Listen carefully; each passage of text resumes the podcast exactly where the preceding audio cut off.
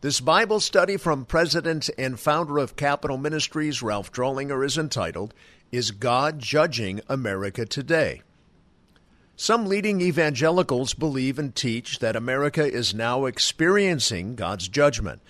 As a public servant who was sacrificing so much in your attempt to turn our nation around, it would stand to reason, if those evangelical leaders are correct, that you are wasting your time. Are you laboring against a foregone conclusion? I think not. But let me qualify that position. I do not believe America is experiencing the forsaking wrath of God, but yes, America is experiencing the consequential wrath of God. I will explain what I mean by those terms, theological terms in this study, with which you should have a working familiarity. Introduction before examining pertinent passages in answer to the question, Is God judging America today? it is important to first understand God's attribute of judgment and the biblical forms wherein it manifests itself. The question can then be asked as to which forms of judgment apply to America. Understanding God's judgment. Scripture is replete with the proclamation that God is characterized by holiness, righteousness, and perfection cross reference Psalm 93:5, 717, and 19:7 respectively to list his specifically related attributes to the topic of this study.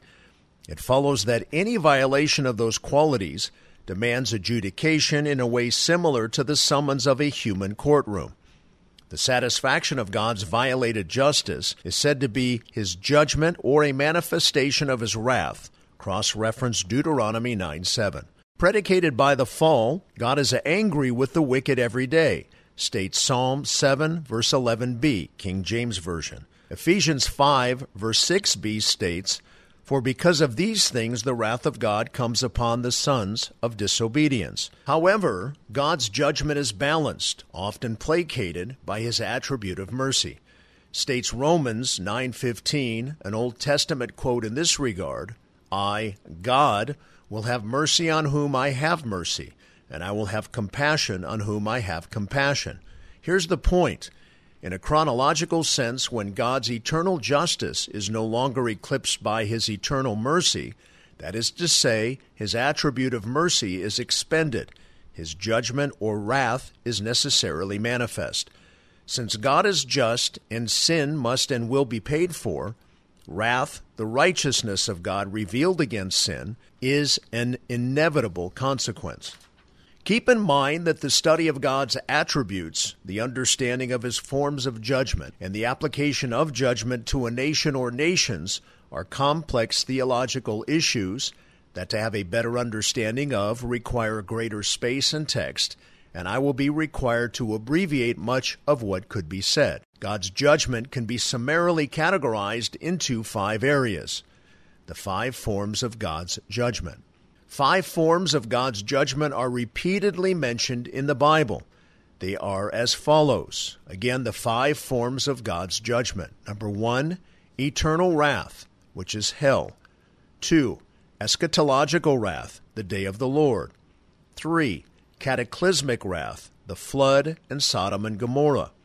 4. Forsaking wrath, removing restraint. And 5. Consequential wrath, sowing and reaping. In this study, I will examine the last two forms of God's wrath to answer the posed question Is God judging America today? My goal is to carefully evaluate each of these two specific forms of God's wrath in terms of a more thorough biblical understanding in contrast to the need for an increased biblical understanding of the previous two, is cataclysmic wrath. It is not a need of biblical analysis to ascertain whether it is readily apparent in the world today. The five identifiers of number four, forsaking wrath. This fourth wrath is also referred to by theologians as the wrath of abandonment. In Romans 1 18 through 32, Notice the following five identifying characteristics that surface when God pulls back and allows a person or a group of people to exercise the fallen nature of man. He is no longer restraining as he usually does. A vivid portrayal of forsaking wrath, of God's giving someone over, is furnished in Hosea 4:17. Ephraim is joined to idols, let him alone. Ephraim was the largest tribe of the 10 northern tribes of Israel. You would think that the prophet Hosea, in speaking for God, would have called them to repentance. He did not. Herein God was forsaking which he does when sinners are determined to pursue what was right in his own eyes. Judges 17:6. Another Old Testament illustration in Psalm 81, 11 through 12, wherein God speaks through the psalmist. It reads, But my people did not listen to my voice, and Israel did not obey me. So I gave them over to the stubbornness of their heart to walk in their own devices. A third illustration now, from the New Testament, in addition to Romans chapter 1, which follows, takes place when God the Father placed the sins of the world on the shoulders of his Son, so as to be a substitute for sinners. And remaining separated from sin, God the Father, in essence, abandoned his Son on the cross. Jesus replied accordingly, Why have you forsaken me? Mark 15:34 and cross reference 2 Corinthians 5:21. Given those three similar subject illustrations, Romans 1:18 begins with for the wrath of God is revealed. This verse depicts the main subject of the passage that follows. Notice more specifically the thrice repeated phrase through the end of the chapter, God gave them over, verses 24, 26, and 28. The phrase provides the skeletal structure for the outline that follows, serving to identify, evidence, and illustrate when forsaking wrath, the wrath of abandonment, is present. What follows then are biblical descriptors that serve to help us recognize when this kind of wrath is present. A. A suppressing in self, verses 18 through 22. This first identifying characteristic that the Apostle Paul lists is not preceded by the phrase, God gave them over, but is nonetheless part of the profile.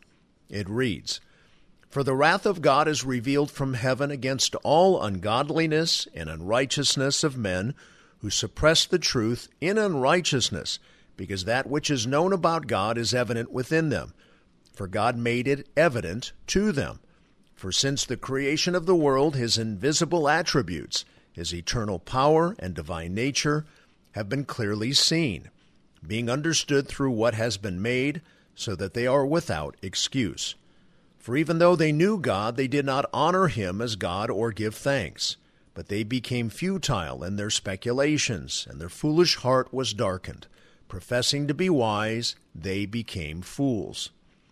The first evidence of the presence of God's forsaking wrath is that people suppress, katecho, meaning to hold back, that which they know is the truth. I'm always amazed when people say, I don't believe in God or I don't believe in the Bible.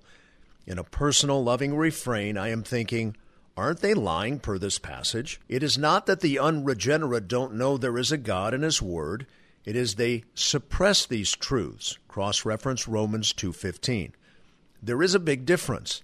In the Old Testament, David declared, "The fool has said, in other words, lied in his heart, there is no God." Psalm 14:1. The simple reason for this suppression is summarized by Jesus in the New Testament when in John 3:19b he said, "Men love the darkness rather than the light." Further down in this section of the Romans 1 passage, suppressors became futile in their speculations, dialogismo. Speculations is perhaps better translated into the English understanding of argumentation or reasoning. The Greek sentence structure here carries the idea of the vanity that results from godless reasoning. Accordingly, professing to be wise, they became fools. Moraino, figuring out the meaning of moraino is not difficult given its English transliteration, moron. In summary, forsaking wrath is evidenced when a person or people suppress the truth, which means their subsequent engagement ends in futile dialogue and reasoning. Such communications are moronic or roughly equivalent to an intellectual level of a 7 to 12 year old. Current illustration of moraino would be members who admit they've never viewed the videos that expose the atrocities of Planned Parenthood, but then exclaim in another interview that all the videos were fabricated. Such is futile logic. Herein illustrated is the suppression of truth within an individual. The next recognizable characteristic of God's forsaking wrath is B. A swapping for environmentalism. Verses 23 through 25. Scripture states, and exchange the glory of the incorruptible God for an image in the form of corruptible man, and of birds and four footed animals and crawling creatures. Therefore God gave them over in the lusts of their hearts to impurity, so that their bodies would be dishonored among them. For they exchanged the truth of God for a lie, and worshipped and served the creature rather than the Creator, who is blessed forever. Amen. Man is created in the image of God, whereas the remainder of the created order is not. Genesis 1:26. Therefore, mankind is separate, special, and superior as it relates to all God has made. It explicitly follows from Genesis 1:26 that mankind is not equal or subservient to all that God has created. Conversely, man has preeminence over creation and the environment. Properly understood, God has appointed man to be his steward over the earth. Clearly indicative of God's forsaking wrath is when the abandoned serve the creature rather than the Creator. See my previous studies on the religion of environmentalism at capmin.org forward slash Bible studies that detail this aberration. Notice the next indicator, C, a sensation toward homosexuality verses 26 through 27. For this reason, God gave them over to degrading passions. For the women exchanged the natural function for that which is unnatural. And in the same way, also the men abandoned the natural function of the woman and burned in their desire toward one another, men with men committing indecent acts and receiving in their own persons the due penalty of their error. Indicative of forsaking wrath is the proclivity toward lesbianism and homosexuality. D. A securing of depravity, verses 28 through 31.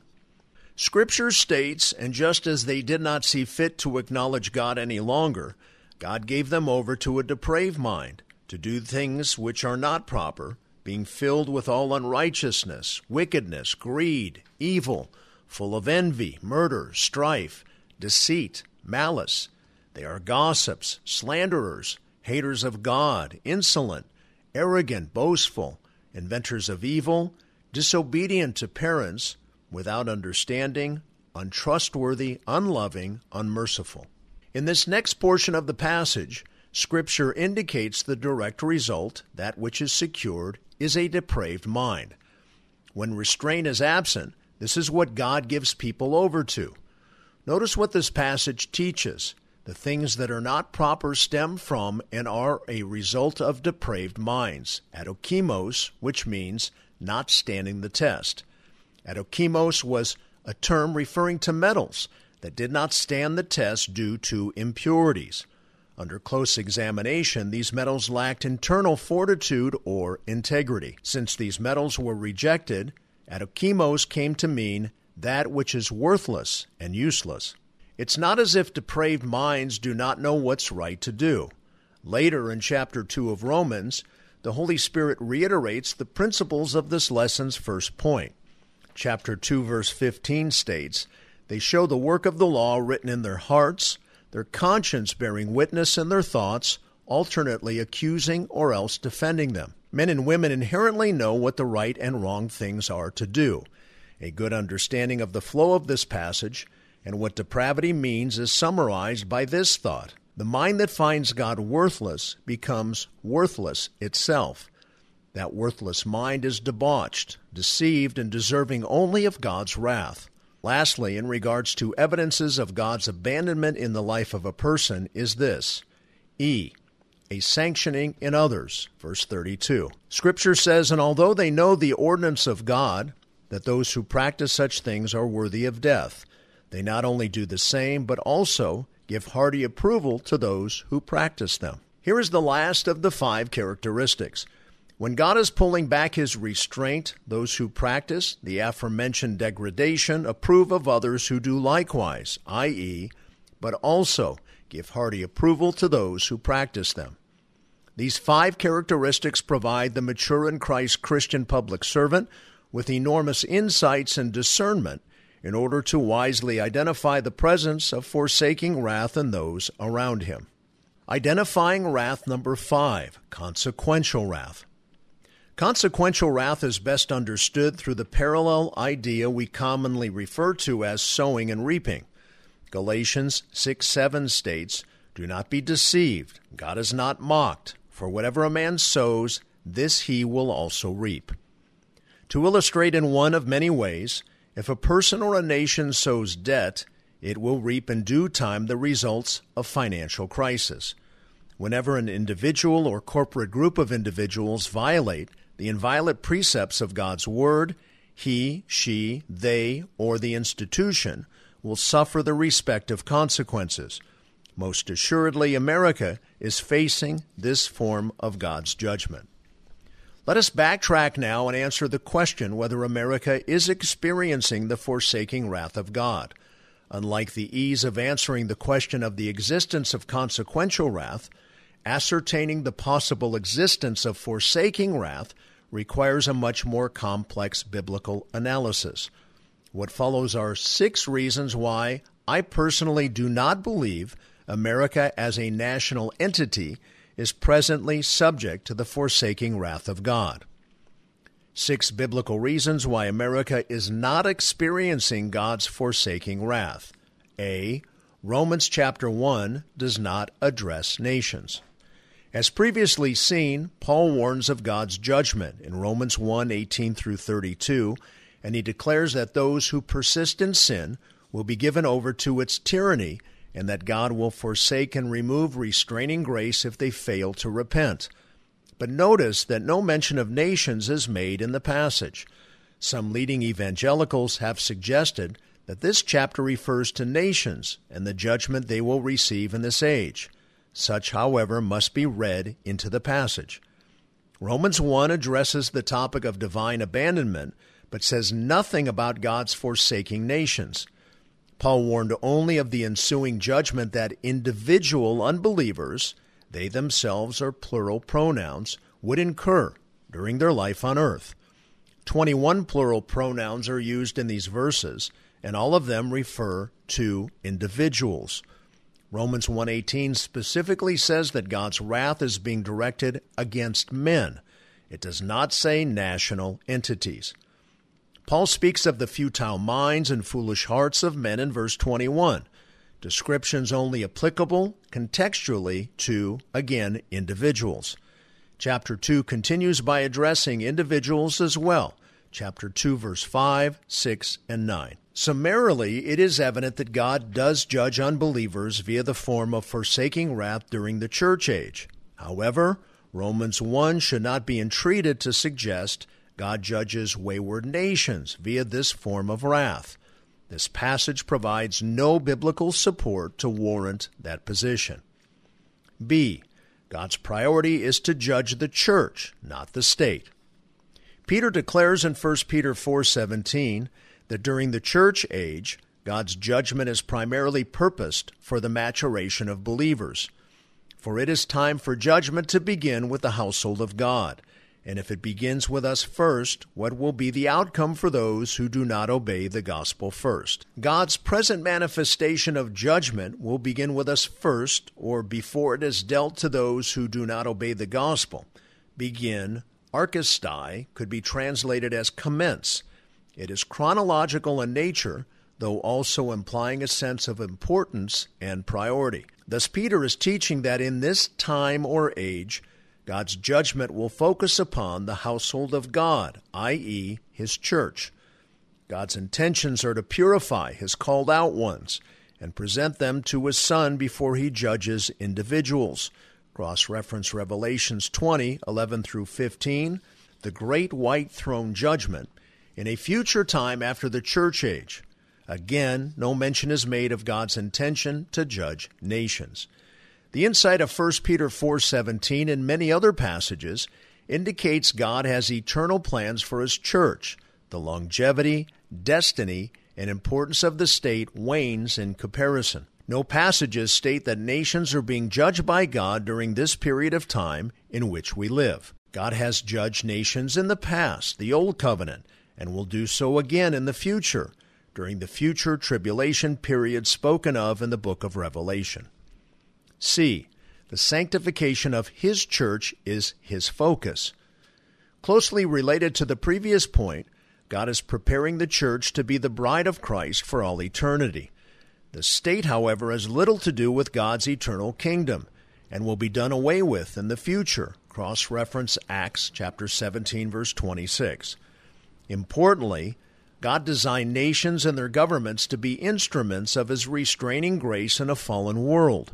Cross reference Genesis 11:6 and 1 Peter 2:14. When Christ returns and reigns, the time will have come when they will no longer be necessary properly understood and born from Scripture, is the understanding that the church is eternal and the state is temporal. Consider 2 Corinthians 11:2 and notice the emphasis. It reads, "For I am jealous for you with a godly jealousy, for I betrothed you to one husband, so that to Christ I might present you as a pure virgin." In this similitude of marriage, Paul desired to see the Corinthian believers grow unto maturity he longed to see them become a pure bride presentable to Christ. The same desire for the church can be seen in Ephesians chapter 5 verse 27, only here it is a reference to God's desire for his church. It reads that he might present to himself the church in all her glory, having no spot or wrinkle or any such thing, but that she would be holy and blameless. Colossians 1:28b provides insight on Paul's reason for teaching and is fitting with the aforementioned passages. It states, so that we may present every man complete in Christ. Further, Ephesians 1 4 explains God's big vision for choosing believers, so they would be holy and blameless before Him. These passages emphasize what God's big purpose is the sanctification of His church. Again, the reason is to purify a bride for Christ. The book of Revelation foreshadows the day when this purification will be complete. In Revelation 19:7, a multitude of voices erupt with praise exclaiming, "Let us rejoice and be glad and give the glory to him, for the marriage of the lamb has come and his bride has made herself ready." These select passages, a few of many, unfold the splendor and majesty of God's overarching focus and purpose during the church age. In contrast, in the New Testament era, the institution of the state is not associated with God's forsaking wrath. Acts chapter 17 verse 26 is one of the few New Testament passages on the subject. It states that God made from one man every nation of mankind to live on all the face of the earth, having determined their appointed times and the boundaries of their habitation. This passage does not mention forsaking wrath. Nations and governments are temporal entities serving God's eternal purposes under his sovereign eye and as he deems fit. Often in history, God's purpose for nations has been to judge and thereby mature the church via the conduit of persecution. Thus, if by no other method than the sheer weight of passages in the New Testament, nations are peripheral, and the church is central during the present age. D. Exhaustive New Testament word studies do not support God's judging nations today. Again, God judged nations under the Old Covenant and will do so again at his second coming.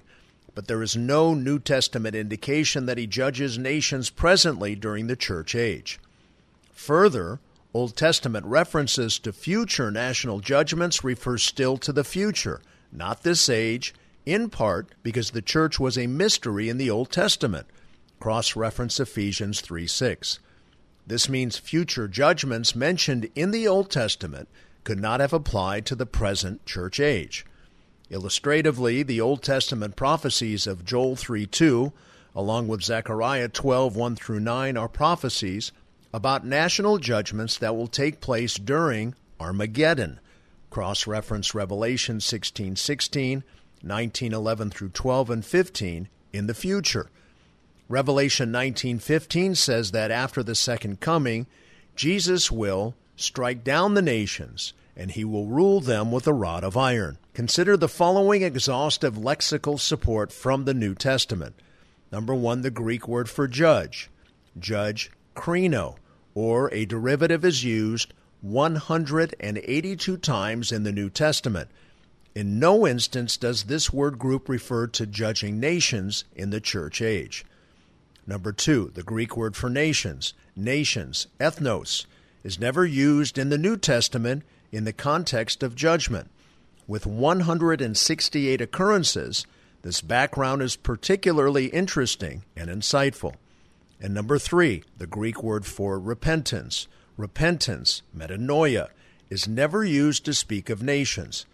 In other words, no nation during the church age is ever called to repent, whereas individuals are. E. The New Testament does not threaten judgment as a consequence for national sins.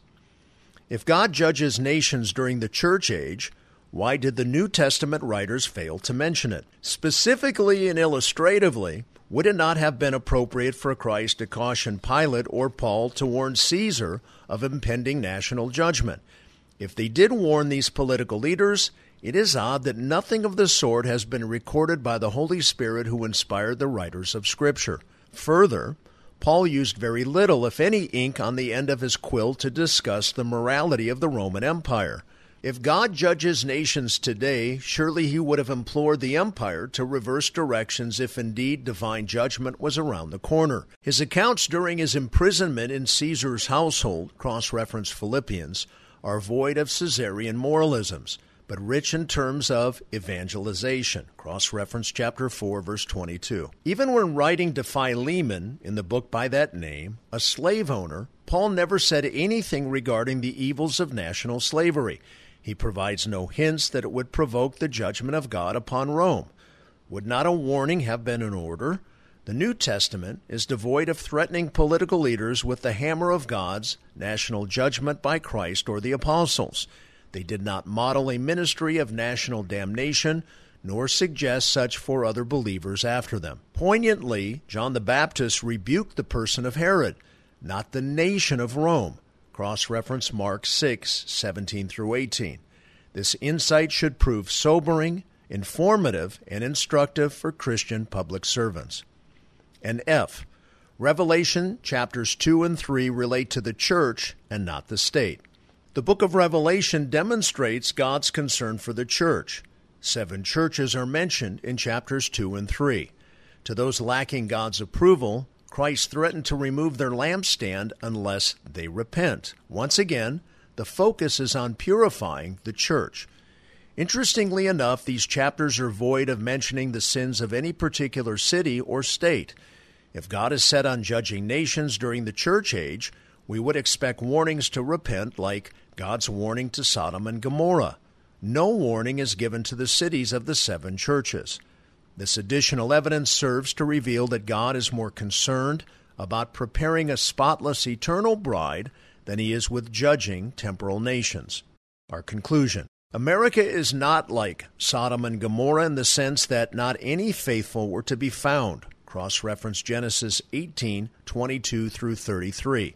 In fact, to the contrary, America today is populated by tens of millions of faithful followers of Christ. Many are those who have glibly postured if God does not judge America, then he owes Sodom and Gomorrah an apology. But such thinking fails to consider what went on between Abraham and God in Genesis 18 22 through 33 before he judged Sodom and Gomorrah. To the contrary, I believe the following is a more biblically accurate summary. Abraham, if he were to plead with God for America, would have had a much stronger case that he did pleading with God for Sodom and Gomorrah. In fact, today's America is not by and large characterized by people who are unfaithful to God's precepts. Conversely, only a small minority of individuals are grossly disobedient to God, individuals to whom the five indicators of Romans 1 apply. Unfortunately, for the vast majority of faithful individuals in America, too many of the unfaithful have been allowed by the faithful to gain high positions of influence in our culture, in our government, our educational system, our media, and our entertainment industry. This condition is tragic, unfortunate, and costly. Those individuals who are rebuked by God's forsaking wrath are largely responsible for God's consequential wrath on our nation. Beloved, that condition needs to change, and is something we can change with God's help. What is a great encouragement to me, ministering here in our nation's capital, is witnessing the groundswell of faithful individuals who have been voted into office. If my calculations are correct, and I believe they are, more believers are in Congress and the executive branch now than at any other time in modern American history, and they are beginning to reach a tipping point. I think great days lie ahead for our country as more and more evangelicals rise in their influence. You godly public servants who are working so hard to deliver us from the consequential wrath we are undergoing as a nation, due in large part to the misdirection of those who are rebuked by God's forsaking wrath. Proverbs 29:2 is an apt summary. It states, When the righteous increase, the people rejoice, but when a wicked man rules, people groan. The study is by no means an exhaustive biblical argument on this subject. To believe that God is judging America via consequential wrath is reasonable, but for the aforesaid reasons, a biblical basis does not exist to conclude that any nation today, including America, is experiencing forsaking wrath.